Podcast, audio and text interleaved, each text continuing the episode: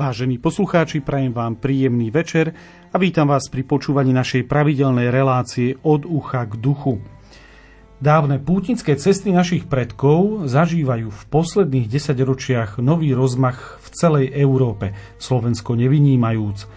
Putovanie máme my ľudia v krvi, v našej prírodzenosti, len občas ho prekryjú iné záležitosti napriek tomu, ale vždy sa postupne túžba putovať prederie na povrch našich duší.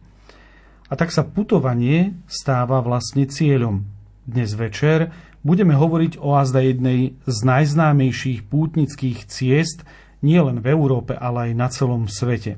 O Svätojakubskej ceste do Santiago de Compostela, ktorá prechádza aj naším Slovenskom. Možno je to pre vás prekvapením, ale je to tak. Aj našou malou krajinou prechádza táto pútnická cesta a práve o tomto malom úseku, krátkom úseku, budeme dnes večer hovoriť. O tom, odkiaľ vychádza, kadiaľ prechádza a kam vedie, kde končí tá slovenská časť, sa budeme zhovárať s členmi občianskeho združenia Priatelia Svätojakubskej cesty na Slovensku, pánom Kastorom Enriquem Sánchezom Rodríguezom. Vítajte. Ďakujem. A Stankou Vikartovskou. Vítajte. Ďakujem. Technicky na relácii spolupracuje Matúš Brila, hudbu vybrala Diana Rauchová a od mikrofónu z bratislavského štúdia vám príjemné počúvanie praje Ľudovít Malík.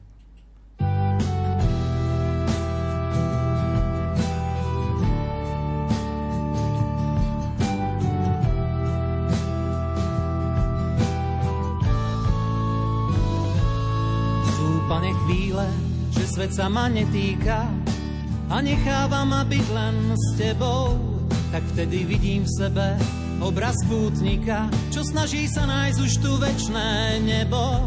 Ja túžim vstúpiť do tej tesnej brány, aj keď cestu si k nej často zamotám. Vidieť tvoj úsmev na večnosť požehnaný, nech tebou naplní sa moja samota. A kvôli tebe túžim všetkých viac než milovať, po páde vstať a s tebou začať kráčať od znova a viac už nezabúdať na to, čo mi často uniká. Že tvoje slovo, Pane, že je ako barla v rukách pútnika. Ja túžim vstúpiť do tej tesnej brány, aj keď cestu si k nej často zamotám. Vidieť tvoj úsmev na večnosť požehnaný, nech tebou naplní sa moja samota.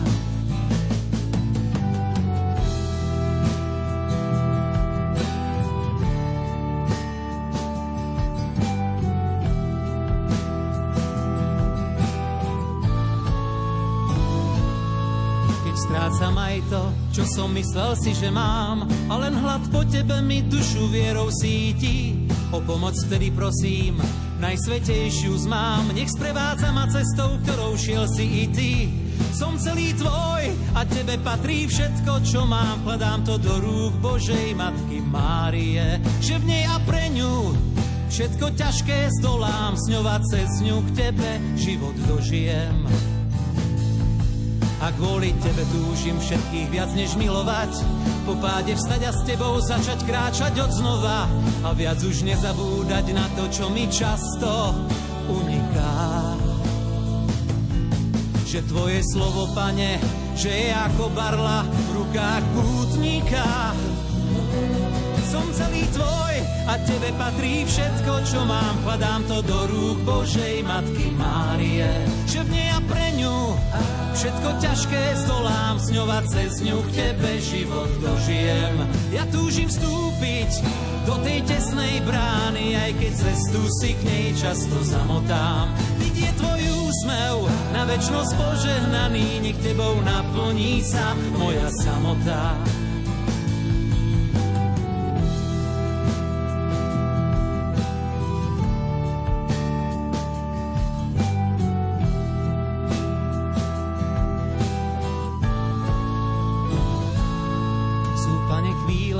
Že svet sa ma netýka a necháva ma byť len s tebou, tak vtedy vidím v sebe obraz pútnika, čo snaží sa nájsť už tu večné nebo.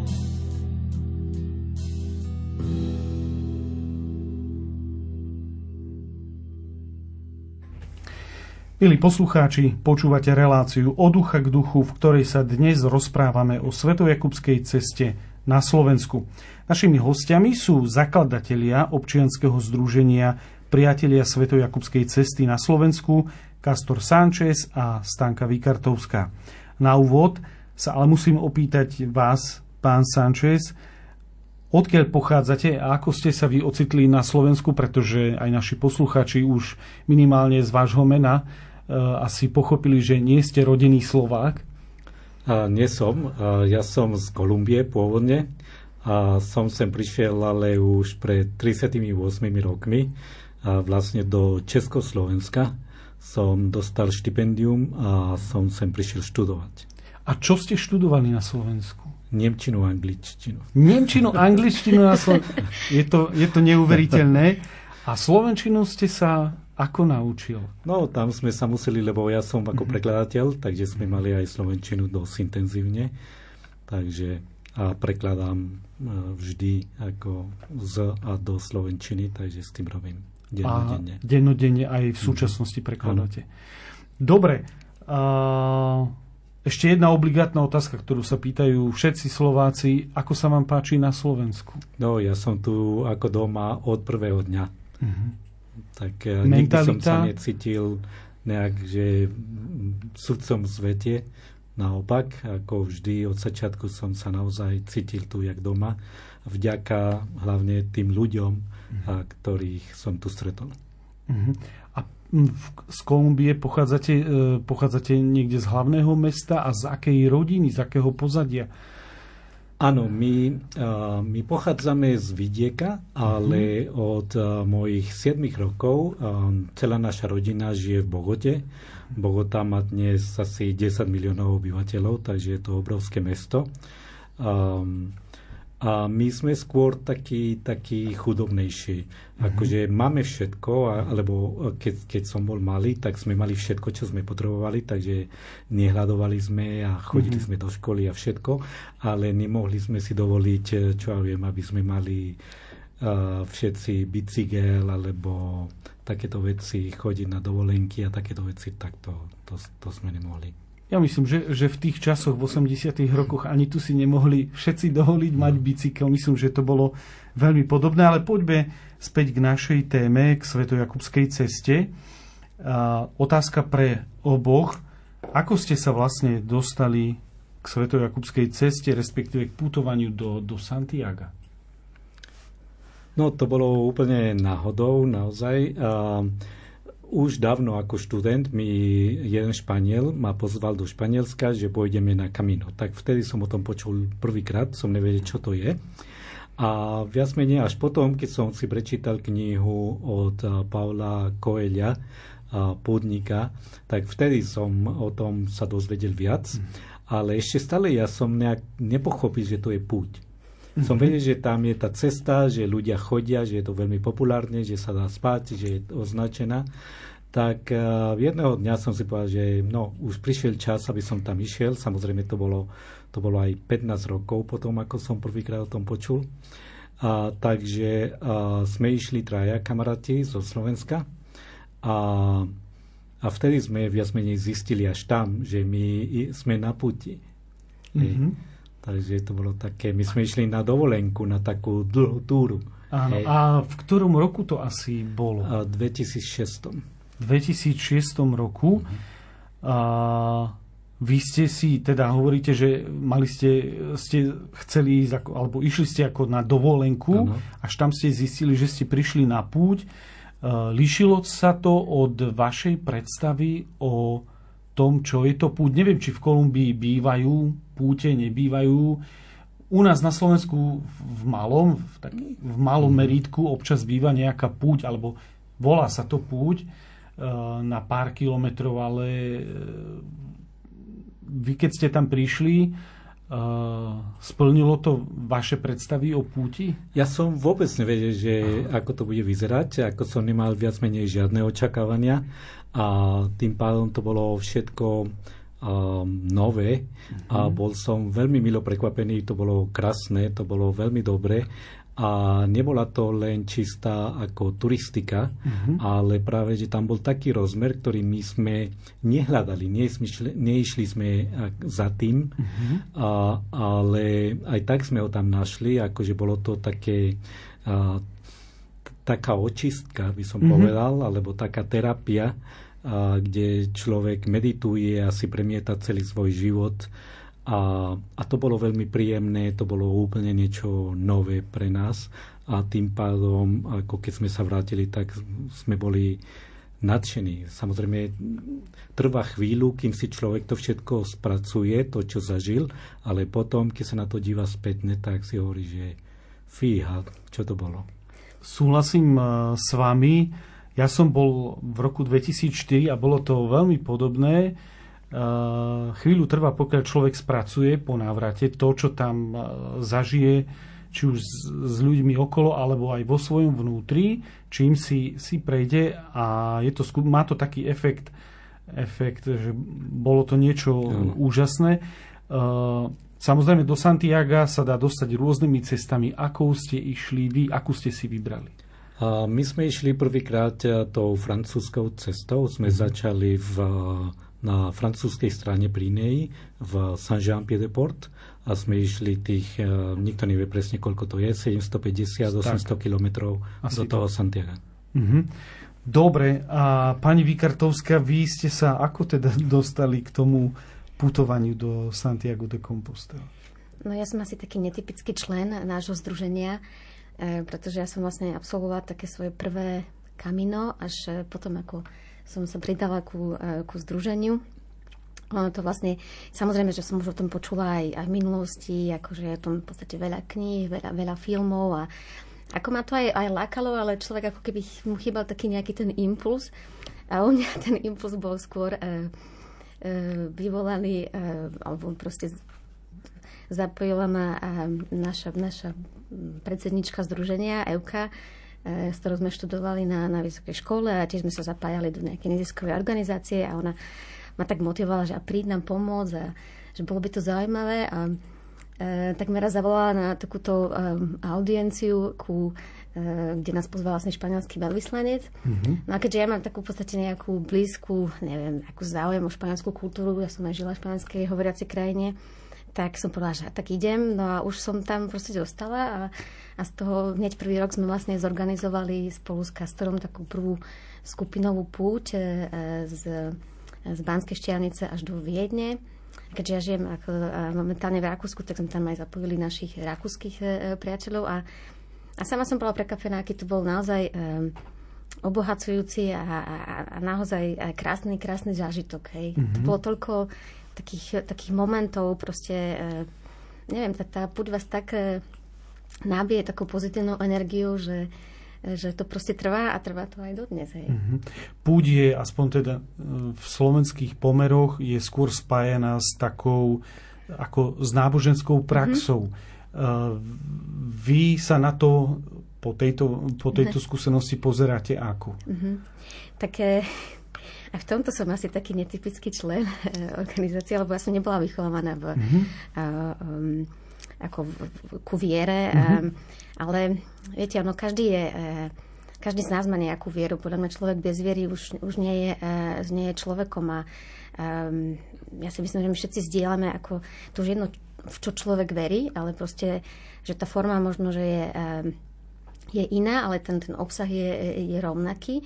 A v tomto myslím, že je krásne, ako nás tá púť spája. Že vlastne my môžeme všetci veriť niečo iné, ale máme taký spoločný cieľ a spoločne ideme tou cestou, prekonávame prekážky a to je na tom krásne.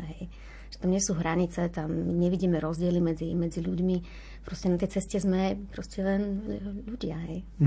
A chystáte sa niekedy, neviem, v najbližšej dobe znovu alebo v najbližšom čase pol roka opäť na Svätojakubskú cestu, aspoň nejakú etapu, alebo možno rovno do Španielska? Lebo 2 roky sme mali koronu, tak bolo to také všelijaké, mnohí chceli ísť, ale kvôli práve tým rôznym obmedzeniam nešli. Tak my sa na Slovensku akože snažíme organizovať, alebo organizujeme také skupinové putovania. Ono je to troška možno, že iné, ako to funguje v Španielsku, kde je proste veľa tých pútnikov, hej. Na Slovensku to organizujeme tak trocha skupinovo, ale nie je to také, nechcem, aby si posluchači mysleli, že je to naozaj proste organizovaný nejaký program. Proste skupinka ľudí sa rozhodne, že bude putovať z miesta A do miesta B a spolu akože prežívame tie chvíle. Neznamená to, že musíme putovať spolu, akože každý má v podstate takú slobodu, môže ísť aj sám, môže každý deň sa s niekým iným porozprávať. A to sú naozaj akože, to sú také bohaté dni na zážitky, lebo vlastne každý deň vidíte niečo iné, zažijete niečo iné, s niekým iným sa porozprávate, niekto iný vás inšpiruje. Takže to je na tomto krásne. A k vašej otázke, tak ani tohto roku nemôžeme sklamať našich pútnikov, takže práve budúci týždeň pôjdeme trasu, takú novú trasu, ktorá ešte nie je ani označená, z Kisuckého nového mesta na Skalku pri Trenčíne. Takže aj kto by sa ešte chcel pridať, tá rozmýšľa, že by chcel sa pripojiť, nie je žiadny problém. Kľudne nás kontaktujte, či už na našu webovú stránku. Budeme sa tešiť, keď sa pridáte.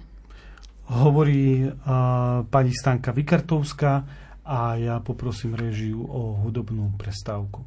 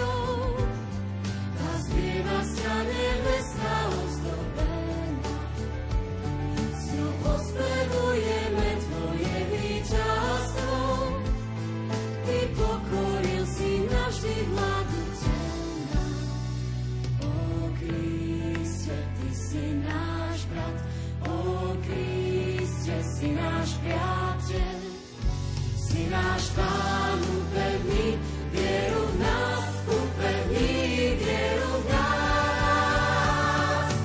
Pevný vo viere, kráčame za Kristom, našim priateľom, našim Pánom.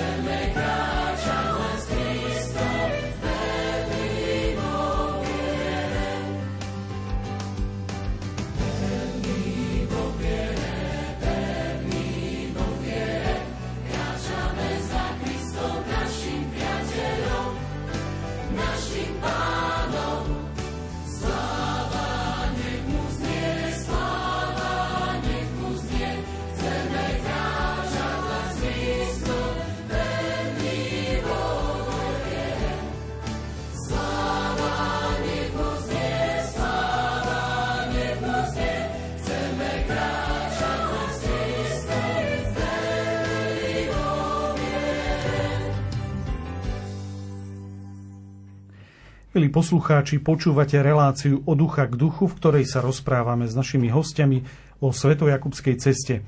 Obaja v našom štúdiu zastupujete občianske združenie priateľov Svätojakubskej cesty na Slovensku. Čo je to vlastne za združenie a ako vzniklo?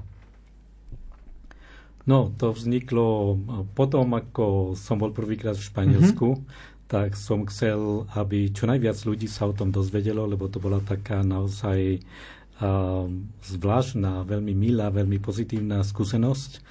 Ale trvalo to niekoľko rokov, až potom som zistil s kamarátom, že viac menej Rakúšania už majú označenú tú cestu až po hranice so Slovenskom, takže normálne z Bratislavy sa už v tom roku 2012 sa dalo už ísť až do Santiaga po označenej ceste. Tak samozrejme prvá myšlienka bola, no už treba to označiť aj na Slovensku. Takže o rok na to sme založili občianske združenie.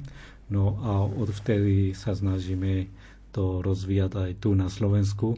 Samozrejme tie začiatky boli veľmi pomalé, veľmi ťažké. Ale už teraz to naberá grády. A už to vy ste sa ako k ním teda pripojili, pretože nejakým spôsobom ste s nimi museli byť v kontakte, alebo ako ste ich objavili? S kým myslíte? Práve s tým združením priateľov. No ako tým, že som mala tých kamarátov už tam, tak akože to bolo také jednoduchšie sa pripojiť. Skôr to bolo také, že prečo sa nepripojíš, hej? No a teraz akože proste fungujeme a je to aj trocha také, myslím, že každý z nás má potrebu sa angažovať a tak ako Kastor je napríklad, že je z Kolumbie, žije na Slovensku, tak veľa našich členov je práve opačne je v zahraničí a možno práve cez tú prácu v tom združení proste udržujeme taký trocha kontakt s našou krajinou a snažíme sa troška urobiť tam nejaký taký ten pozitívny nejaké pozitívne aktivity tam vyvíjať. Hej. A čo je teda cieľom? Ako je to v názve Priatelia Svätojakubskej cesty, môže to byť niečo také formálne a tak ďalej, ale čo je vlastne cieľom vášho združenia? No, naše združenie sa snaží spropagovať tú myšlienku pútnictva na Slovensku, ale zároveň ako aj umožniť aj na Slovensku, aby si to putovanie vlastne vyskúšali, že vlastne nejde o to, aby človek musel ísť do Španielska, pretože stačí, že vlastne idete von z domu a začnete putovať. A my sa práve snažíme vlastne uľahčiť to putovanie, že jednak označujeme tie trasy, snažíme sa dávať informácie, čo sa týka ubytovania, čo sa týka napríklad zaujímavých miest po ceste, hej, aby to putovanie v podstate bolo aj zaujímavé pre tých ľudí. A tým sa vlastne zaoberá naša organizácia. A za akou reakciou ste sa stretli zo strany na Slovensku, či už ľudí, inštitúcií, organizácií, keď ste prišli s nejakou prosbou, žiadosťou, že povedzme chcete nejako označiť nejakú časť chodníka alebo označiť smerovník turistický, kadiaľ teda vedie aj Svätojakubská cesta, alebo s niektorými informačnými centrami v niektorých miestach. Za akou reakciou ste sa stretli? No, väčšinou je to veľmi pozitívne, ale na začiatku samozrejme to bolo horšie. Nikto nielenže nepoznali tú cestu, alebo možno len tak letmo, a nepoznali nás vôbec.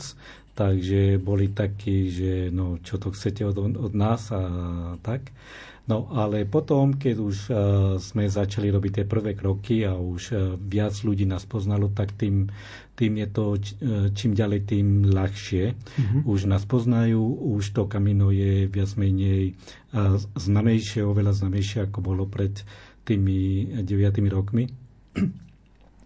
No a dokonca sa stretávame s tým, že na Slovensku je taká legislatíva, že keď človek chce označiť tú cestu, tak potrebuje na každú jednu značku povolenie majiteľa. Hej. Takže toto riešime napríklad tým, že väčšinou tie trasy idú ako sú chodníky klubu slovenských turistov, takže v spolupráci s nimi to označujeme, tým je to tá práca oveľa jednoduchšia, rýchlejšia, ekonomickejšia. Aj so slovenským cykloklubom takto spolupracujeme, ale niekde na dedine alebo tak, že potrebujeme to označiť a potrebujeme to povolenie, a hoci kedy sa nám stalo, že stačí, že tam niekto príde na obecný úrad a povie, že toto by sme chceli, a hneď nám povedia, že môžeme. Takže veľmi pozitívna odozva je.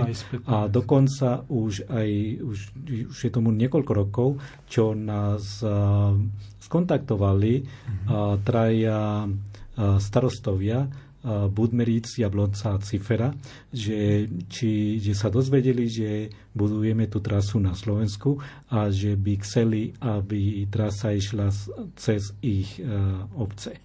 No, a my sme to ako uvažovali, že tadiaľ pôjde na začiatku, ale potom sme tam našli nejaké problémy, tak sme to naplánovali inač, ale tým, že oni mali záujem, akože sami za nami prišli s tým návrhom, tak samozrejme oni poznali tú lokalitu oveľa lepšie ako my, tak nám povedali, no tieto problémy, to nie sú problémy, to vieme vyriešiť.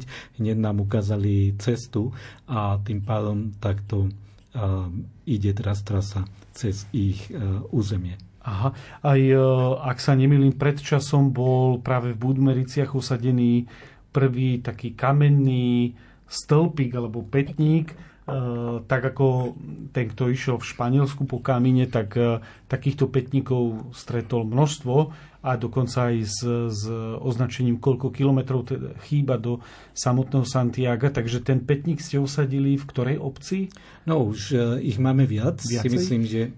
Je ich asi okolo 10. A tie prvé boli práve osadené na tom úseku medzi Sereďou a Budmericiami, takže vlastne to nás podporil aj samosprávny kraj. A ono sa snažíme hlavne proste, pretože sú to také skôr rovinaté úseky a je tam niekedy ťažko osadiť nejakú značku, a preto je dôležité proste, aby putníci neblúdili, a ten pätník je naozaj akože veľmi také krásne pripomenutie, že naozaj nachádzajú sa na Svätojakubskej ceste. Áno, no je to taký symbol, aj taká značka pevná. Je veľmi ťažké odniesť takýto pätník. Ale keď ste sa inak pýtali, že aká je vlastne odozva, tak ako ja sama som bola prekvapená, ako pozitívne nás ľudia akože vnímajú, hlavne keď prídeme ako skupina, ako špeciálne tieto obce, ktoré Kastor spomenul, tak tam nás každý rok proste vítajú fakt, že s otvorenou náručou, s pohostením. My sme mali niekedy aj zahraničných putníkov, aj zo Španielska, tak tí boli naozaj prekvapení, že tu si to takto vážia, lebo v Španielsku je to také normálne, lebo proste majú tam spústa putníkov, a toto bolo také krásne, a to ešte musím spomenúť aj Modranku, pri Trnavou. tak to bolo naozaj krásne, ako pre nás pripravili proste občerstvenie, proste celá tá obec. Akože bolo to veľmi milé a proste ďalšia taká pozitívna skúsenosť. Takže mnohí nás aj zastavujú, aj sa pýtajú a my sa väčšinou aj snažíme aj skontaktovať s tými starostami, alebo proste, lebo je to v podstate aj pre nich aká tá propagácia toho regiónu, hej. Áno, to je pravda. Je to veľmi veľká propagácia. Hej, my si to vlastne nevedomujeme, že vlastne je to aj pre nás taký krásny pocit, akože spoznávať našu krajinu, lebo povedzme si, kto prešiel takúto trasu, akože z obce do obce, hej. Áno. No, tým pádom je Slovensko napojené na v podstate celoeurópsku sieť nielen pútnických ciest do Santiago de Compostela, ale tých pútnických ciest rôzneho charakteru už aj na samotnom Slovensku je niekoľko, napríklad Mariánskej cesty, potom ide cesta cez Rakúsko dole na juh až do Ríma, alebo ešte až ešte oveľa ďalej. Tých ciest na internete to nájdete na stránkach, je tam mapa celoeurópska všetkých pútnických ciest a tých pribúda skutočne od Švédska až po juh Európy. Takže to je skutočne výnimočná vec, že Slovensko do toho patrí a je zapojené do tejto cesty. Ako ale vyzerá tá slovenská časť Svätojakubskej cesty? Lebo v Španielsku je tých ciest alebo možností, ako sa dostať do toho Santiago niekoľko. Možno tá najznámejšia je to práve francúzska cesta a patrí medzi aj na tie najdlhšie. Má to teda, ako ste uviedlo, skoro 800 kilometrov. Ako teda vyzerá ale tá slovenská časť, odkiaľ, kde začína a kde končí? Tak tá slovenská časť začína v Košiciach a má približne 650 kilometrov a končí vlastne pri rakúskych hraniciach, čiže za Bratislavou. A tá je v podstate viac menej označená. Sú to buď trasy klubu slovenských turistov, alebo sú to cyklotrasy. Takže sú označené, tam putníci nájdu vlastne tú žltú mušľu. Kde je vlastne umiestnená, aby mali posluchači predstavu, prídu k rázcestníku, kde je kopec už dnes množstvo tabuliek od cyklistických chodníkov až po turistické a kde majú hľadať, smerovať oči, pretože pokiaľ idú po turistickom chodníku, tak na stromoch, na kameňoch nájdu turistickú značku. Ale kde nájdu tú mušľu? No to je rôzne, treba troška hľadať, ale jednak je to na tých smerovníkoch, tam akože vidno, niekedy je tam tá žltá mušľa. Niekedy vlastne dávame také tie nálepky, aby sa vlastne orientovali, hlavne proste v obci. To musíme vždy potom akože dohodnúť s tými vlastníkmi. Teraz sa snažíme akože investovať aj do týchto pätníkov. No a potom ešte, ale samozrejme, že už žijeme aj proste trocha inej dobe, že vlastne už aj každý z nás používa tie mobilné telefóny, takže tie trasy sú vlastne označené. Keď si pozrite na našu webovú stránku, nájdete ich na takých tých mapách, napríklad mapách CZ. Takže už je možnosť, ako sa orientovať. A sú to na tých smerovníkoch turistických, je to nálepka, ktorá je tam niekde nálepka. Nálepka, alebo v podstate nejaká šípka, takže snažíme sa tak, aby proste tá cesta bola akože jasná. Ale je možno, že dobre si to môže pripraviť a pozrieť si, že cez ktoré mesta prechádza to, aby sa človek nestratil. No a veľa ľudí si myslí alebo očakáva, že tá cesta bude tu označená tak, ako je v Španielsku. To znamená, že ten symbol kamína nájdú na stromoch alebo na kameňach a nie je to tak. Pokiaľ tá cesta ide po tých turistických trasách alebo cyklistických, tak to označenie je na tých smerovníkoch. A ale nie na stromoch, ale nie na, ani na kameňoch, takže už potom človek vie, že aha, odtiaľto musím ísť po červenej značke, tak teraz sledujem červenú značku až na ten ďalší smerovník, kde vidím tú nalepku pri tej ďalšej trase, či je to červená ešte, alebo modrá, alebo akákoľvek, tak to sú tie symboly, lebo veľa ľudí nám hovorí, že veď vy nemáte nič označené. A je to označené, ale ináč ako v Španielsku, lebo tu tá legislatíva to nepustí. Neumožňuje, áno. A ako ste vlastne tvorili tú samotnú trasu z tej slovenskej časti, z čoho mali ste nejakú predstavu, kadiaľ by mala ísť, alebo ste si povedali, že chceme, aby prešla cez tieto a tieto významné miesta? Nie. Prvý krok, čo sme robili, keď sme založili združenie, bolo práve to, že kadiaľ má cesta ísť. To sme netušili, tak to sme v spolupráci s profesorom Homzom na Univerzite Komenského, tu v Bratislave, a to je historik. On to zadal túto úlohu jednému z jeho doktorandov vtedajších a tento mladý chlapec Martin Neumann vypracoval pre nás takú krátku štúdiu. On zistil, kadiaľ chodili títo pútnici. A normálne zistí, že tam, kde ako chodili pútnici, tam väčšinou boli tie patrocínia svätého Jakuba a iných svätcov, ktorí sú patrónmi pútnikov. Takže keď všetky tieto body dal na mapu, tak krásne ukázalo, že kadiaľ chodili. A tých tras je niekoľko, alebo tých tras je nekonečne veľa, lebo viac menej každý pútnik putuje z domu, zo svojho domu. Ano. Takže len tie cesty sa potom napájajú, tak ako malé potočiky sa spájajú a vytvárajú väčšie a väčšie rieky. Takisto funguje tá cesta na Slovensku. Takže to je ináč úžasné, lebo nie je to cesta, ktorú by si niekto vymyslel, ale má to svoj historické pozadie a historické podklady.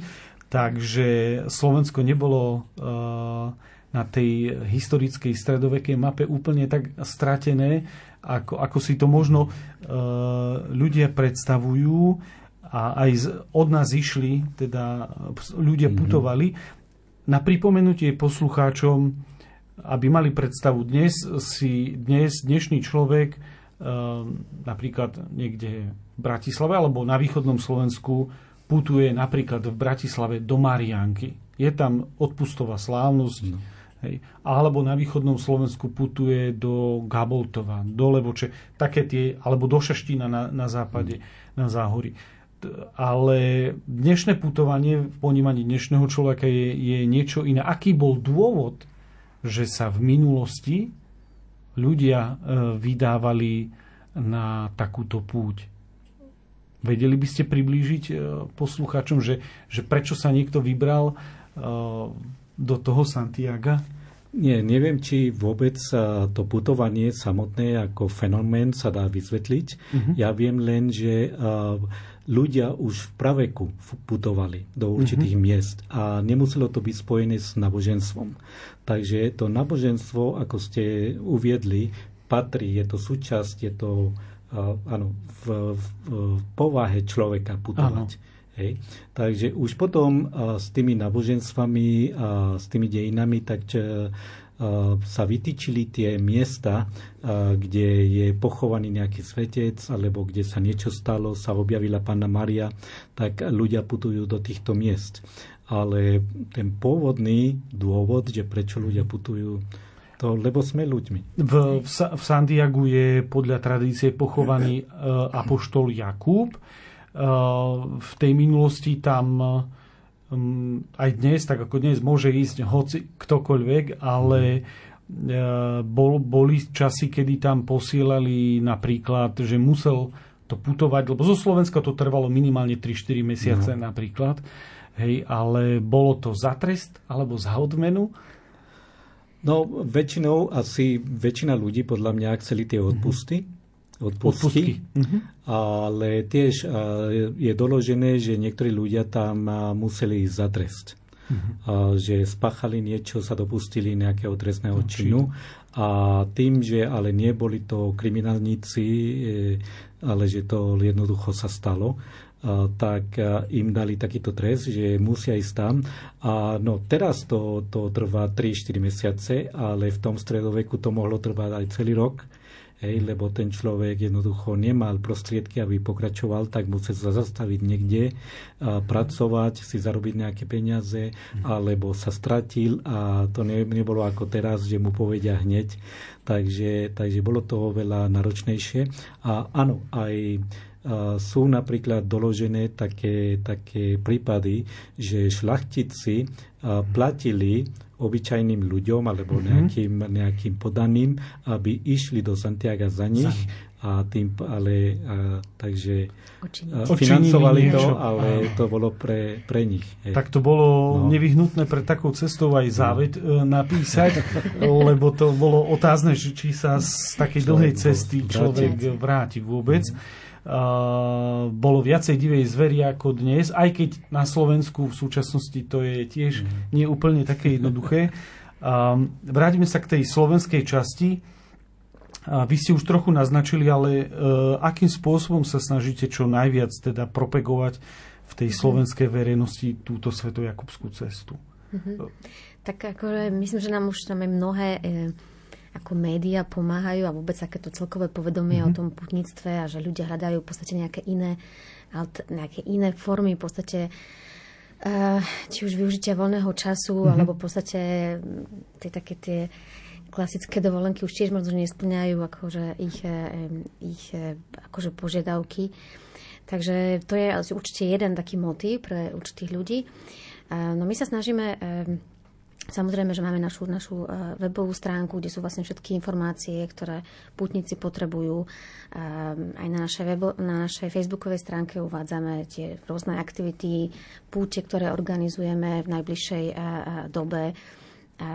Ľudia môžu takisto zdieľať ich zážitky, čo je samozrejme že veľmi tiež akože zaujímavý motív.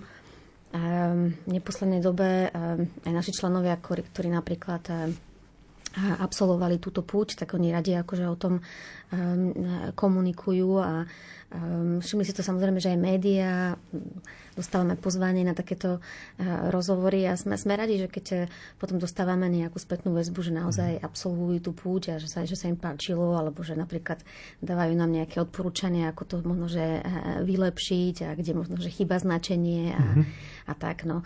Ale tiež veľká forma je podľa mňa to hovorové slovo, hej, a tá skúsenosť, že máme pár pútnikov, ktorí s nami niečo absolvovali, potom oni zavolali svojich známych, potom oni zavolali svoje deti a tak sa to nejako pekne šíri a to je krásne, že tá naša rodina pútnikov sa každý rok rozrastá.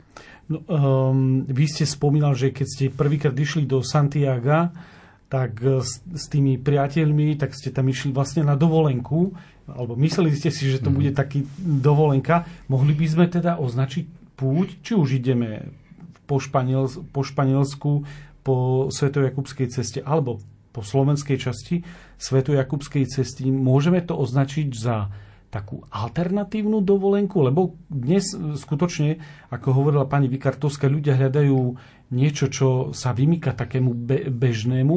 Je to v istej forme aj taká dovolenka? Určite. Lebo tam práve, že v takej púti sa prelína strašne veľa rovín. To má ako viac rozmerov. A jeden z nich je, že človek, keď tam ide a musí kráčať, tak naozaj úplne vypne. Hej? Akože celá robota a starosti, čo má, tak to stáva doma. Hej? A človek tam úplne resetuje, ako vypne a naozaj je to, keď to človek berie len z toho hľadiska, tak človek si naozaj oddychne. Hej. Každý večer je úplne unavený, ale keď si dá tú sprchu, tak potom je ako nový. Hej. A je pripravený už na ten ďalší deň a je to podľa mňa oveľa efektívnejšia efektívnejší relax ako ležať pri mori nejaký týždeň. odporúča pán Sánchez všetkým zaneprázdneným zamestnancom, manažérom, ale aj bežným pracovníkom. A ja poprosím režiu o ďalšiu hudobnú pauzu.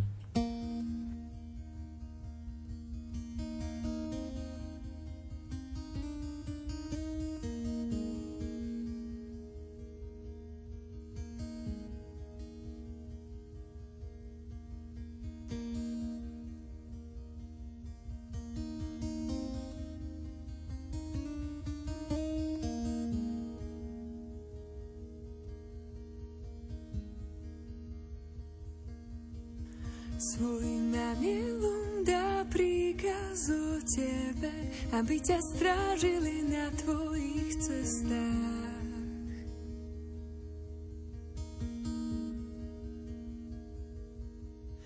Svojim anielom dá príkaz o tebe, aby ťa strážili na tvojich cestách.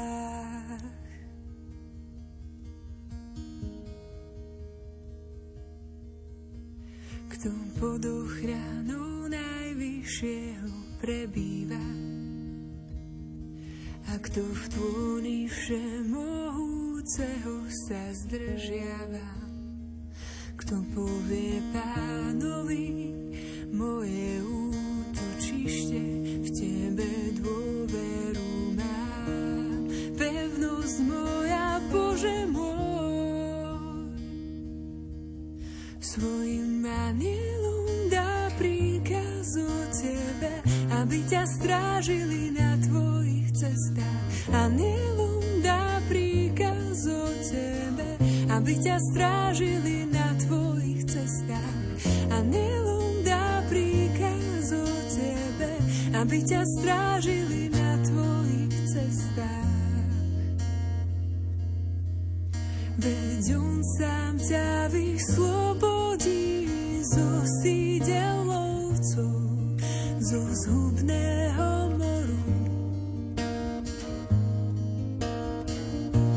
Svojimi krídlami ťa zacloní a uchýliš sa v perúti. Svojimi krídlami ťa zacloní a uchýliš sa v peruti. Svojim anielom dá príkaz o tebe, aby ťa strážili na tvojich cestách. Anielom dá príkaz o tebe, aby ťa strážili na tvojich cestách. Anielom dá príkaz o tebe, aby ťa strážili na tvojich cestách. Jeho pravda je štítom, jeho pravda pancierom. Nebudeš sa báť hrôzy, nebudeš sa báť moru, nebudeš sa báť šípu, nebudeš sa báť moru, nebudeš sa báť, nebudeš sa báť, nebudeš sa báť.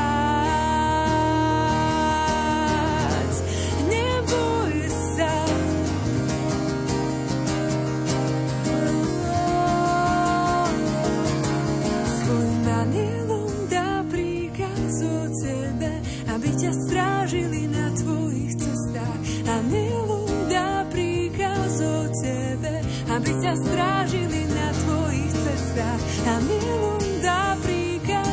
tebe, aby ťa strážili na tvojich cestách.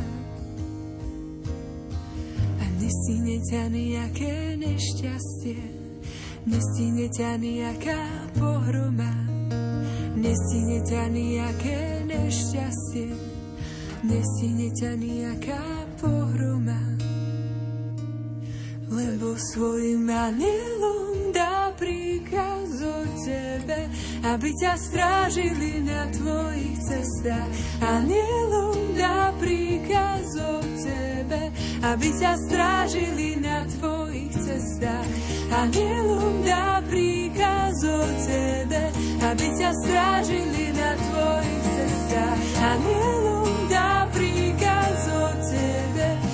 ťa strážili na tvojich cestách.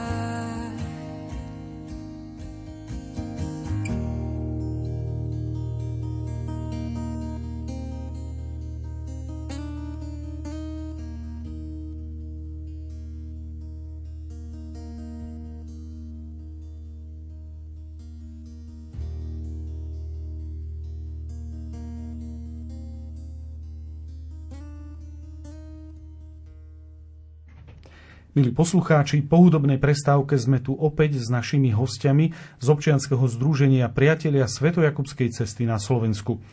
Hovorili sme o občianskom združení, ako vzniklo, o jeho aktivitách, ale v tomto bloku sa vyberieme na takú virtuálnu púť po Svätojakubskej ceste na Slovensku. A moja prvá otázka je, ak niekto chce sa na tú cestu vybrať buď celú, alebo aspoň niektorú časť, prejsť, čo by ste mu poradili, aby urobil ako prvé? Pani Vikartovská. No tak najdôležitejšie sa rozhodnúť. To je veľmi dôležité, veľmi podstatné. Tak už keď sa bavíme o takých konkrétnych veciach, tak ja myslím, že dôležité si povedať, aká je motivácia toho človeka a že čo vlastne naozaj hľadá. A podľa toho možno, že vybrať, či už sa rozhodne napríklad na putovanie sám, alebo zase v skupine.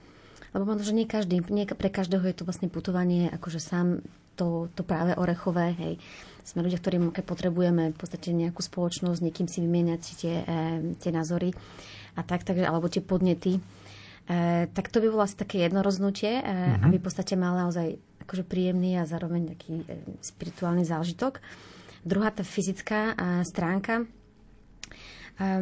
Viete, na tom kamene nie sú nejaké pravidlá, že koľko kilometrov musíte denne urobiť. Hej. To nejde o nejaké športové výkony, ale samozrejme, že človek by mal byť aspoň v takej kondícii, aby dal napríklad tých 10 kilometrov. Hej. Naše denné etapy sú medzi nejakými 20-30 kilometrami. Ono človek často ani sám neverí, koľko toho vydrží a o tom to proste je to tá krása tej púte, že prekonávame sami seba a prekonávame tie prekážky a že to dokážeme, aj keď to je možno, že ťažké, ale proste vždy dojdeme ďalej. Takže asi to by bol tá druhá vec, že proste troška mať tú kondičku. Aj zdravotný stav, ale čo sa týka veku, tam nevidím akože absolútne žiadny nejaký vekový limit. Hej. Akože, ak sa dokážeme hýbať, my sme mali už aj pútnikov vo veku 75 rokov, ktorí s nami urobili vlastne trasu zo Štiavnice do Bratislavy. A to potom tí mladší ani nemôžeme povedať, že nevládzeme. Hej. To sa proste nedá, ale niekedy takéto vekové kategórie dávajú. Takže je to o tej sile, vnútornej sile, vašej energii a no, aj tá skupina vám určite aj pomôže. Proste. A z takého, povedzme, praktického hľadiska vieme, že to kamíno má nejaké isté pravidlá, je pritom tzv. Kredenciál a tak ďalej. Z takého praktického hľadiska, čo by mal preto urobiť? Má sa niekde prihlásiť alebo ohlásiť? Alebo môže sa vybrať, ako sa rozhodne, kedy chce? Môže sa vybrať, kedy chce, a na ako dlho chce. To nemusí sa prihlásiť nikde. Ale ten kredenciál je na to, aby človek po ceste zbieral pečiatky, ktoré nájde na tých ubytovaniach, alebo v kostoloch, alebo tak na rôznych miestach. A viac menej on má taký cieľ, že keď človek dokáže, že prešiel 100 kilometrov minimálne, tak v Santiagu dostane tú Compostelanu, to je certifikát o absolvovaní púti. Takú Compostelanu už máme jednu na Slovensku, to robíme tiež, to je len také symbolické, lebo je to pekná spomienka, tak tá je v Hronskom Benadiku a ich budeme mať asi viac v budúcnosti.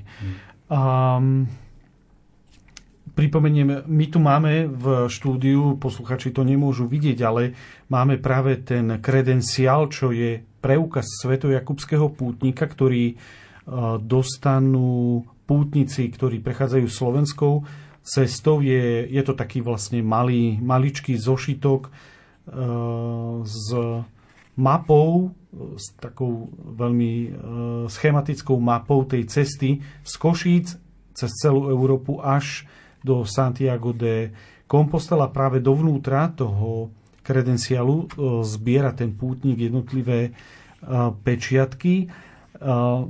Znovu sa ale opýtam, musí ten pútnik prejsť celú trasu, alebo napríklad, keď som bol ja osobne v Španielsku, stretol som sa s manželským párom z Českej republiky, ktorý fyzicky nemal na to, aby prešiel naraz celých tých 700 a niečo kilometrov, tak si to nejako rozdelili. Ako je to na Slovensku? My na Slovensku v podstate nemáme žiadne nejaké pravidlá. Ono je dôležité, aby človek putoval z východu na západ. To je, myslím, že asi jediné pravidlo, že v podstate ten smer by mal byť stále na Santiago. Ale že koľko urobíte kilometrov a koľko dní budete putovať, to myslím, že to nechávame na všetkých pútnikov. Takže si to môžu rozdeliť povedzme na 3-4 letné dovolenky, alebo v priebehu roka, keď majú čas, sa môžu niekde priviesť, prejsť 1-2 etapy. Máme pútnikov, ktorí sa snažia doslova to akože skompletizovať ten ich zážitok. A my sme vlastne pred 3 rokmi robili vlastne trasu Banská Štiavnica a tá Viedeň. A pred 2 rokmi to bolo z Levoče do Banskej Štiavnice a tohto roku práve to chceme završiť, že chceme robiť takúto skupinovú púť z Košic do Levoče, aby si aj mnohí proste uzavreli ten taký svoj svoju pomyselnú cestu, ale ako nie je to o tom, nie je to ani pre mňa napríklad to nie je o zbieraní tých pečiatok, pre mňa sú to v podstate hlavne o tie zážitky, o tú energiu, ktorú človek získava na tej, ľudí. Od tých ľudí, presne tak aj.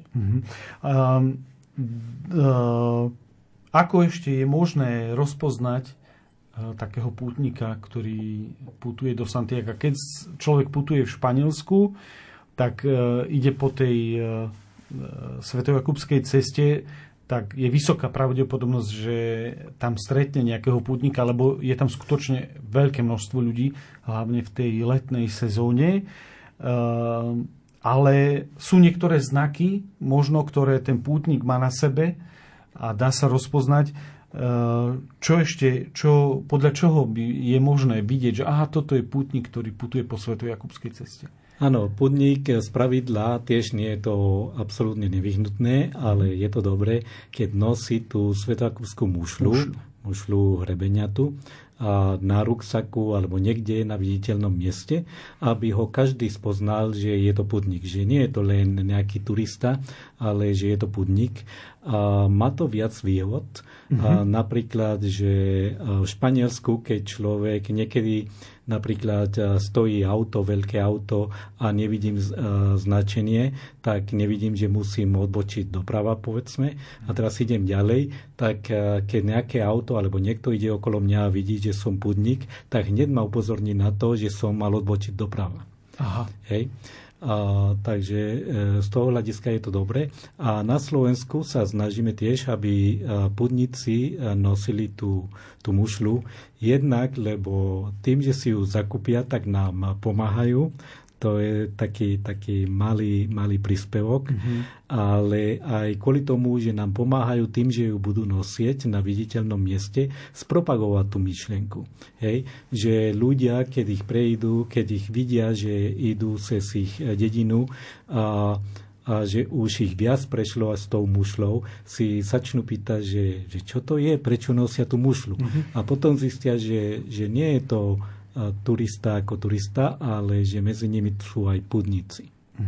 Tá mušľa v dávnej minulosti bola v podstate takým dôkazom, že človek v tom Santiagu bol, pretože aj dnes, keď človek doputuje do Santiaga, ešte môže ísť kúsok ďalej, nejakých 100 kilometrov trošku ďalej na západ, až príde na pobrežie Atlantického oceánu, kde tie mušle, hrebenatky sa aj dajú nájsť na pláži a podobne a donesie si to domov. Kde sa to dá vlastne na Slovensku kúpiť, tá mušľa? Je na to nejaký obchod? No je na to aj obchod, je na to viacero obchodov. Tak jednak si ju môžete objednať cez našu webovú stránku. My tu máme takisto taký ten online webshop. A ona je to vlastne tá... Naša mušľa je samozrejme aj so slovanským symbolom. Takže v podstate aj keď budete v zahraničí, tak vlastne vás budú vedieť identifikovať, že ste zo Slovenska. Ale takisto máme aj pár iných predajných miest, ktoré sú uvedené na našej webovej stránke, takže tam si to môžete... Webová stránka je, aby to posluchači počuli? Áno, to je www.caminodesantiago.sk. To Camino s C-čko, áno. Dobre, a okrem teda kredenciálu mušle, mnoho ľudí by rádo putovalo aj s nejakou mapou, kde sa dá tá zaobstarať, lebo kto sa vyberá už priamo do Španielska na niektorú z tých ciest do Santiaga, tak si väčšinou zaobstará nejaký bedeker z prievodcu, tam už sú mapy, kde sa dá kúpiť mapa slovenskej. No, my máme slovenskú trasu, máme rozdelenú do 5 úsekov a ku každému úseku vydávame bedeker. Už ich máme 3 a 4. by sa mal objaviť, dúfajme, že v blízkej budúcnosti. A tie si môžu kúpiť tam, kde si môžu kúpiť mušľu, to znamená, si ju môžu objednať na internetovej stránke, ale väčšinou napríklad tie sa dajú kúpiť na tých turistických informáciách, tých väčších miest. Tam sa predávajú, alebo v Bratislave napríklad to je na Klobučníckej ulici číslo 2. To je hneď vedľa turistických informácií, to je predajňa hudobnín. Tak tam sa dajú kúpiť aj kredenciál, aj mušle, aj tieto bedekre. A v Košiciach je to aj na turistických informáciách, aj v dome Svätej Alžbety. Takže ten zoznam tých miest, kde sa dajú kúpiť, to nájdete na našej webovej stránke. Dobre, tak povedzme, že ideme z tých Košíc a pútnik musí so sebou niesť aj nejaké veci, lebo pokiaľ nejde teda iba na jeden deň, na krátku jednu etapu, aký ťažký by mal byť batoh pútnika, lebo to je skutočne jedna z najdôležitejších vecí. No to putovanie je o tom, že sa človek troška odľahčí od takýchto materiálnych vecí. Takže to je proste veľmi aj podľa toho možno, že spoznáte, či je ten pútnik skúsený alebo nie, aký ľahký alebo ťažký je jeho batoh. Takže zrejme na tej prvej púti si so sebou zoberiete veľa vecí, ktoré v podstate potom vôbec nebudete potrebovať. Čo my akože odporúčame, je naozaj dobré, kvalitné topánky. Topánky sú základ, či už nejaké ľahké trekové topánky, alebo nejaké také tie horské, na turistiku, turistické topánky. Ale v každom prípade, aby to boli topánky, ktoré ste si už vyskúšali, ktorými ste už prešli pár kilometrov. Aj napriek tomu vás môžu zaskočiť a môžete mať nejaké problémy s plusgierami, takže náplasy sú takisto dôležitá súčasť vášho batohu. A čo sa týka oblečenia, no... Pútnici fungujú väčšinou tak, že si večer tie veci operú, takže odporúčame asi fakt také nejaké funkčné oblečenie, ktoré dobre sa je pod, ktoré si viete večer oprať, do rána vám to vysnie a tým pádom nepotrebujete so sebou veľa vecí. Takže povedzme takých 10-12 kg?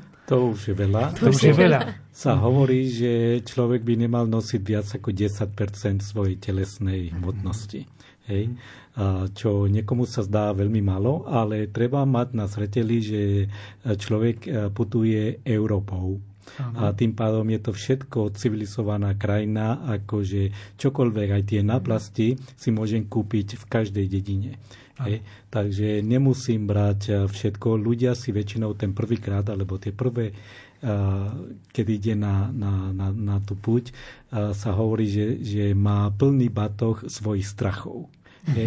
Čo keď zmoknem? Čo keď toto sa stane? Čo keď budem mať plusgiere?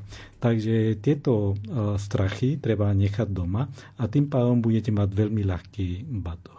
To je ináč vynikajúce, pretože aj dnes, keď sa letí niekde lietadlom, tak malé batožiny sú najlepšie, netreba čakať nikde na výdaj veľkej batožiny. Ako si naplánovať jednotlivé etapy púte, lebo na Slovensku ste hovorili, že tie etapy sú približne medzi 20-30 kilometrami, ale nevždy každý prejde takú vzdialenosť. Dá sa to ešte na drobnejšie rozdeliť?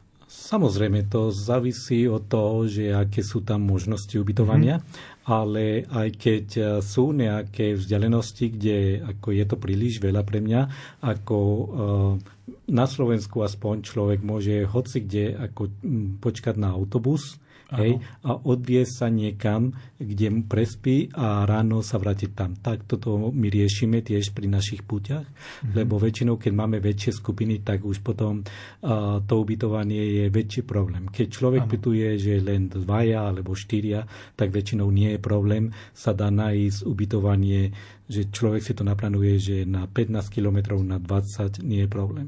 Ale keď už je to skupina 15 a viac ľudí, tak už niekedy to tak nie je. Je to náročnejšie. A koľko financií si so sebou zobrať? Ako ste hovorili, žijeme v Európe, ktorá je teda osídlená, civilizovaná, ale... V roku 2004, keď ja som bol osobne v tom Santiagu, tak peniaze mať fyzicky sa oplatilo, mať pri sebe, ale dnes, keď poznáme platobné terminály od mobilu cez hodinky až po bezkontaktné karty, je potrebné nejakú veľkú sumu so sebou brať? Ani by som nepovedala, ako... Žijeme už v podstate v nejakej civilizovanej spoločnosti, kde sa všade v podstate akceptujú platby. Ako je vždy dobre mať hotovosť, pretože netreba zabúdať, že často sa ideme cez malé dedinky a tam niekedy nie sú ani obchody. Takže ako je dobre si pomôcť, že prejsť tú dennú trasu, či tam je nejaká možnosť sa občerstviť, niečo si kúpiť. A ak nie, tak samozrejme, že človek si to musí kúpiť hneď ráno. Takže možno troška plánovania, ale ak nie, tak myslím, že veľa putníkov má práve ďako tomu veľa zaujímavých zážitkov, že v podstate zrazu boli v núdzi a možno aj práve kvôli tomu, že boli pútnici, tak zrazu sa im otvorili proste nejaké iné dvere, že ľudia im pomohli a tak ďalej. Ale samozrejme je dobré, ak človek má nejakú proste rezervu. Takže záleží to naozaj od tej púte, kadiaľ prechádzate, aké sú tam možnosti. A tiež, ak môžem, závisí to od toho, že koľko kilometrov prejdem denne. Hej, keď ja si môžem viac menej ten svoj budget ako prispôsobiť podľa seba. Takže keď nechcem míňať veľa peniaze, tak si môžem kúpiť nejaké jedlo v potravinách a jesť to po ceste. Tak to nemusím ísť do reštaurácií. Môže si zobrať vodu len, hej. Ale ja som taký, že ja si rád dám ten teplý obed, aj to pivo, alebo vínko večer. Takže vtedy to samozrejme stojí viac. A takisto, keď človek prejde viac kilometrov denne, tak samozrejme tá cena ubytovania a jedla je tá istá, že či prejdem 30 km alebo 15. Takže aj tak sa dá to zredukovať. A keď už teda, hovorili sme už o tom, ale predsa ešte sa spýtam, sme na ceste, prejdeme do cieľa, ktorý sme si naplánovali deň predtým alebo v inom čase. Máme so sebou kredenciál, kto nám dá alebo kde väčšinou nájdeme nejaké tie miesta, kto nám dá pečiatku, či nejaký konkrétny človek, alebo je to niekde na rastcestníku, na turistickom chodníku ukryté. Ako sú tie pečiatky? No, rôzne. Ako veľmi často sú v tých ubytovniach, alebo v tých ubytovniach. ale niekedy sú v kostoloch, lenže tie kostoly sú niekedy zavreté, takže keď človek má šťastie a je kostol otvorený, tak môže dostať tú pečiatku, keď nie, tak nie. A my sme sa teraz začali vyvíjať taký program, že máme také malé trezory na kód a tie umiestňujeme v tých dedinách ako pri kostole alebo pred obecným úradom alebo na námestí. Hej, a pútnik príde v tých bedekroch je napísaný kód, tak on si otvorí ten trezor. Hej, dá si pečiatku, nechá tam pečiatku a ide ďalej. A v Španielsku na Kamine sa býva v tých spomínaných albergách a niekde je to za dobrovoľný príspevok a vo väčšine prípadov už je nejaká stanovená suma za to ubytovanie. Rovnako aj čo sa týka stravy, keď človek doputuje do nejakého denného cieľa, tak v niektorej z reštaurácií nie je denné menu, ale menu pútnika. Ako je to s cenami ubytovania a napríklad aj stravy na slovenskom Kamíne? Tak samozrejme, že keďže tu tá tradícia putovania nie je až taká veľká ako v Španielsku, tak tá ponuka nie je akože rovnaká. Hej. My sa snažíme, alebo sme sa snažili proste nájsť také možnosti ubytovania, ktoré by zodpovedali nejakej takej aj nejakým tým cenovým limitom, aby to nebolo v podstate naozaj náročná a záležitosť. A s takýmito ubytovaniami máme potom nejaké dohody, nejakých, proste, že dávajú nejakú zľavu tým pútnikom. Tieto informácie nájdete buď v bedekeroch, alebo na webovej stránke. Snažíme sa rozširovať tú ponuku. Jednak, že keď stále prechádzame tými trasami, tak možno, že kontaktovať aj nové, pridávať ďalšie ubytovania. Takže je to stále v takom... V takom vývoji. Hej, v takom vývoji. A ako my dúfame, že keď sa to množstvo pútnikov akože zvýši, tak samozrejme, že budú možno aj iné možnosti ubytovania, podobné ako to je v tom alberge. Hej. Takže v tom bedekri pútnik nájde aj tipy, že kde by sa mohol ubytovať. Je tam aj nájsť. Samozrejme, tá cena sa... kolíše, tak samozrejme, že ceny sú vyššie ako na tom alberge. Zase na druhej strane máte troška väčší komfort. Hej.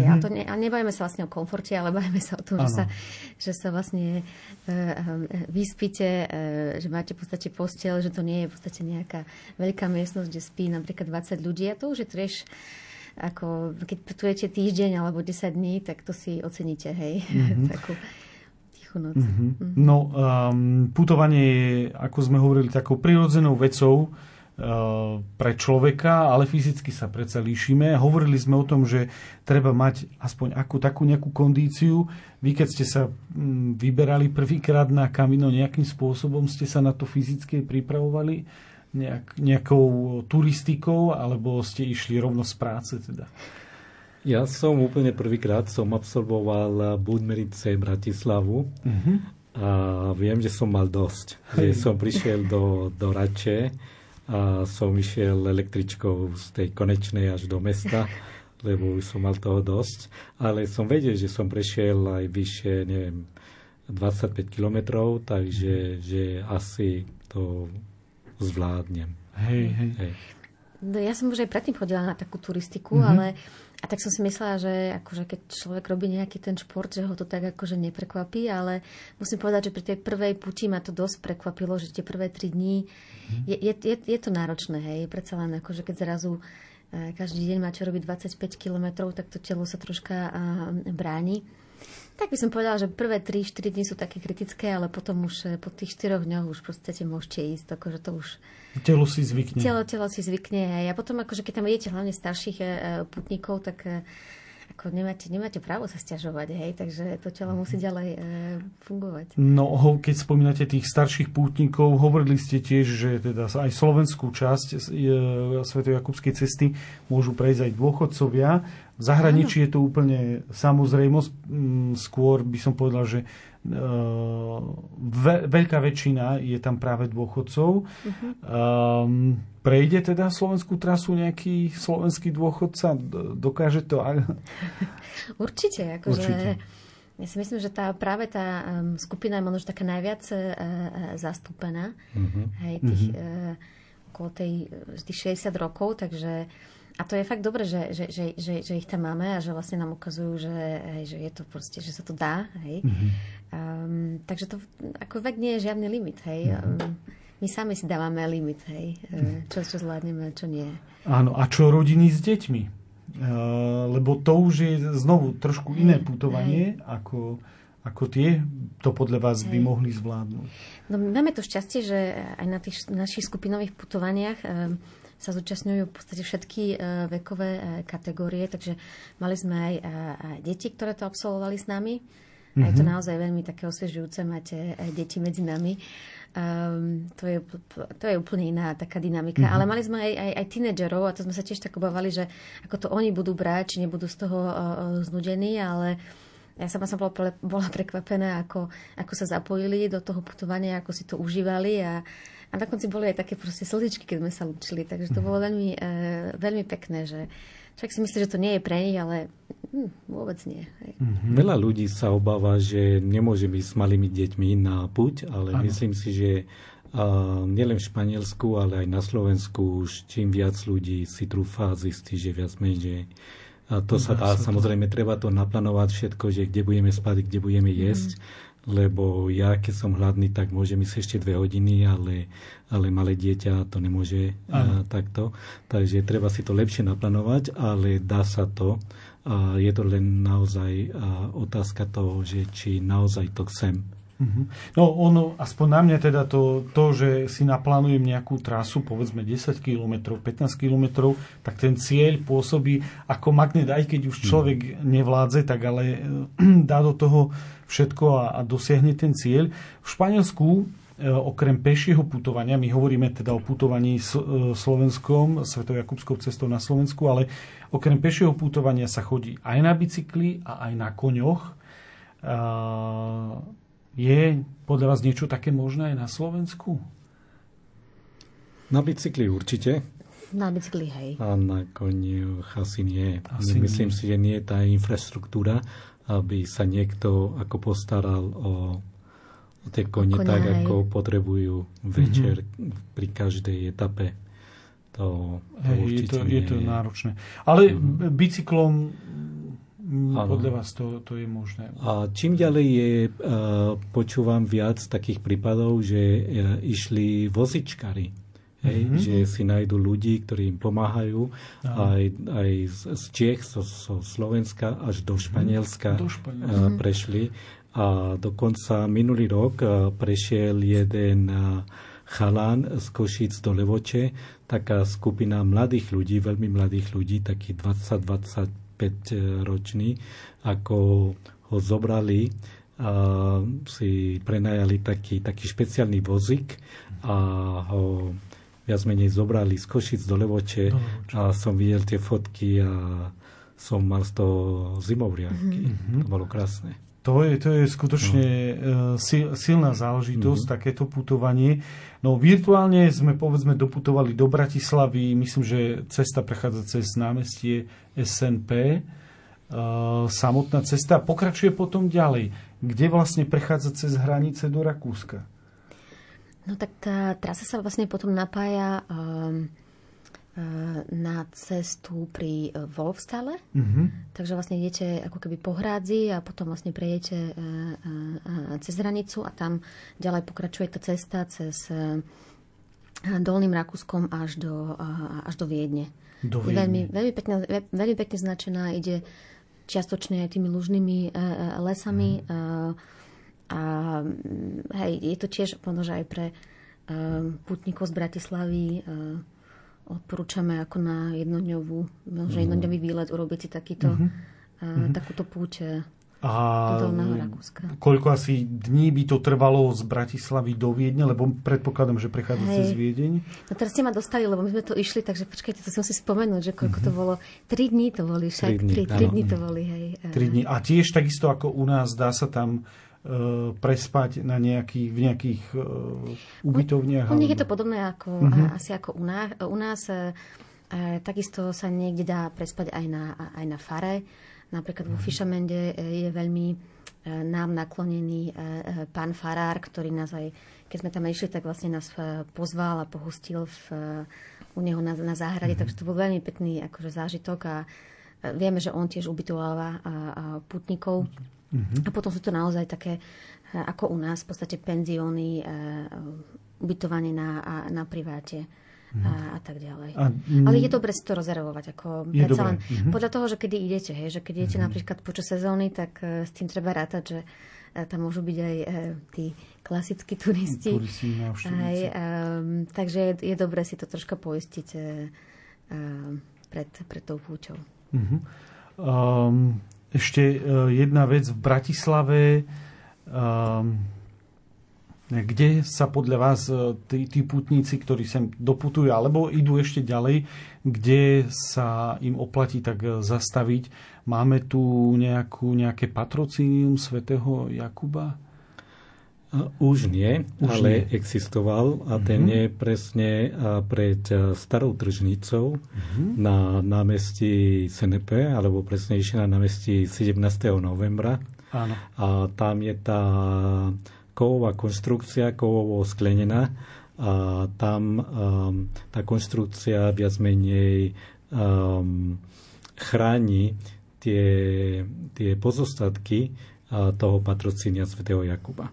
Takže to je aj bod, kde končí naša svätojakubská cesta na Slovensku a tam končí aj maďarská cesta z Budapešti a tam začína aj rakúska cesta Jakobsweg.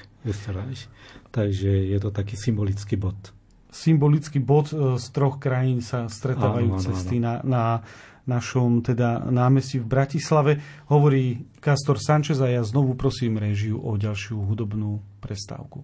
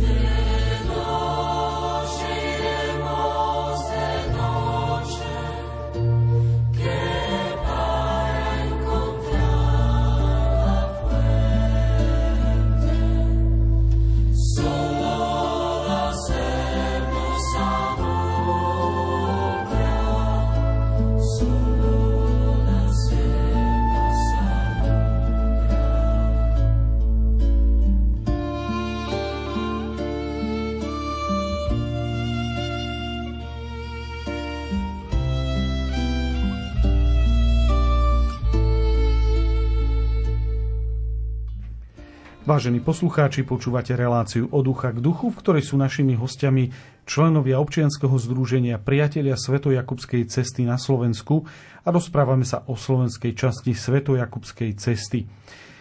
V poslednom bloku našej relácie sa po praktických informáciách vrátime k významu a zmyslu putovania. Moja otázka znie, môže sa na púť vybrať iba veriaci človek? Lebo u nás v našom kontexte, v našom okruhu je tá púť spojená viac s kresťanstvom, ale inde to tak nemusí byť. Či môže putovať úplne hocikto? Samozrejme, že môže. Samozrejme, púť a Svätojakubská cesta je to ako kresťanská púť, ale to neznamená, že môžu iba kresťania alebo veriaci. A práve tým je Svätojakubská cesta špecifická na celom svete, že tam chodia ľudia z celého sveta a zo všetkých vierovyznaní, aj dokonca aj neveriaci ľudia. Hej, že takých pútí asi nie je tak veľa, ktorá tak. Ako nemá také limity alebo obmedzenia. Nie, tam každý môže ísť, každý je vítaný a práve to ju robí takou vynimočnou. Mm-hmm. To môžeme inak potvrdiť, pretože aj tým, že ja zastupujem tu možno, že nechcem povedať, že neveriacu časť, ale možno ja som mala taký mentálny taký predsudok, alebo taký mentálny blok, že toto je v podstate púť pre veriaci a mýlila som sa. Ja nemám, proste ja som si to tak užila a proste som mala z toho také aj by som povedala, skoro spirituálne zážitky, ktoré človek nezíska niekde inde. Hej. A nemám pocit, že by tým, že možno, že neverím v Boha tak ako tí ostatní, že by som bola nejako ukrátená alebo v podstate nejako obmedzená alebo nejako nútená proste sa zúčastňovať v podstate nejakých týchto iných aktivít. Tie naše skupinové putovania sú naozaj majú taký slobodný duch. Kto chce, môže ísť vlastne, ide na tú večernú omšu. Kto nie, večer si sadneme, porozprávame sa. To je na tom krásne. Uh-huh. A čo podľa vás musí pútnik zanechať doma vo chvíli, keď sa vyberie na to kamíno? Lebo to je taká filozofickejšia otázka, ale niečo doma človek zanechať musí. No, ja som to už povedal, všetky svoje strachy. Netreba sa bať. Hej. Hej, je dôležité. Ja si myslím, že pre všetky nás je trocha obohacujúce, keď vystúpime akoby z tej svojej bubliny a skúsime nejaký nový zážitok. A často sme vlastne aj potom pozitívne prekvapení. Ako to je to v podstate aj taký krok tak trochu do neznáma. Na jednej strane máme, povedzme, jednotlivé etapy pripravené vopred, ale predsa je to také niečo, čo nevieme, čo nás tam čaká. Hej. No lebo my si možno aj myslíme, že tam možno, že nepatríme, ale práve zistujeme, že vďaka tej spoločnej púti, vďaka tým rozhovorom, ktoré často vedieme, zistujeme, že koľko my máme vlastne spoločných vecí a tam sa vlastne, tam tie hranice medzi nami sa úplne akože odchádzajú, hej. A ešte jedna taká podotázka. Podľa vašej skúsenosti, mení sa vnútro človeka tým putovaním? Zasahuje to skutočné vlastné ja toho človeka, ktorý putuje? Podľa mňa áno. U mňa to tak bolo. Ako mi to dal úplne iný pohľad, perspektívu na svoj vlastný život. Áno. No mňa to hlavne tak oslobodzuje, že človek tak... Ja som si nikdy mal, že... asi nepamätám, že by som si až tak oddychla. V podstate jednak od toho môjho proste profesionálneho života, od tvojej práce, ako práve na tejto púti, kde človek sa úplne akože zabudne na všetky tie starosti a ho to naplní takou veľmi pozitívnou energiou. Ono sa to ťažko o tom hovorí, hej, ale keď sa potom vrátim z tej takej púte, tak je to... tak mám, hej, úsmev na tvári, akože ďalšie dni. Od úcha k duchu. A je to aj presne o tom, že ešte keď môžem, ako je... A preto možno, že aj prečo sa angažujem, pretože ma veľmi teší potom vidieť aj na tých tvárach ostatných pútnikov, ako si to užívajú, ako máme spoločný krásny zážitok a ten pocit je na nezaplatenie. No. A na záver teda ešte raz, keby ste mohli uviesť, kde všade nájdú záujemcovia o putovanie informácie o tejto slovenskej časti Svätojakubského chodníka. Tak asi hlavne pozrite sa na našu webovú stránku alebo na našu facebookovú stránku a tam máme vždy vlastne informácie o tých ďalších aktivitách. Ako som povedala, kto by mal čas budúci týždeň, ideme z Kisúc do Trenčína. Pridajte sa. Takže www.caminodesantiago.sk, tam nájdete všetky informácie. Milí poslucháči, je tu záver našej dnešnej relácie. Ďakujem vám za pozornosť a za účasť v štúdiu. Ďakujem našim hosťom z občianskeho združenia Priatelia Svätojakubskej cesty na Slovensku, Stanke Vikartovskej. Ďakujem. Ďakujem. A pánovi Kastorovi Sanchezovi ďakujem. Ja ďakujem. Na záver ďakujem aj hudobnej redaktorke Diane Rauchovej za výber hudby, majstrovi zvuku Matúšovi Brilovi a od mikrofónu sa s vami lúči a praje pokojnú noc moderátor Ľudovít Malík.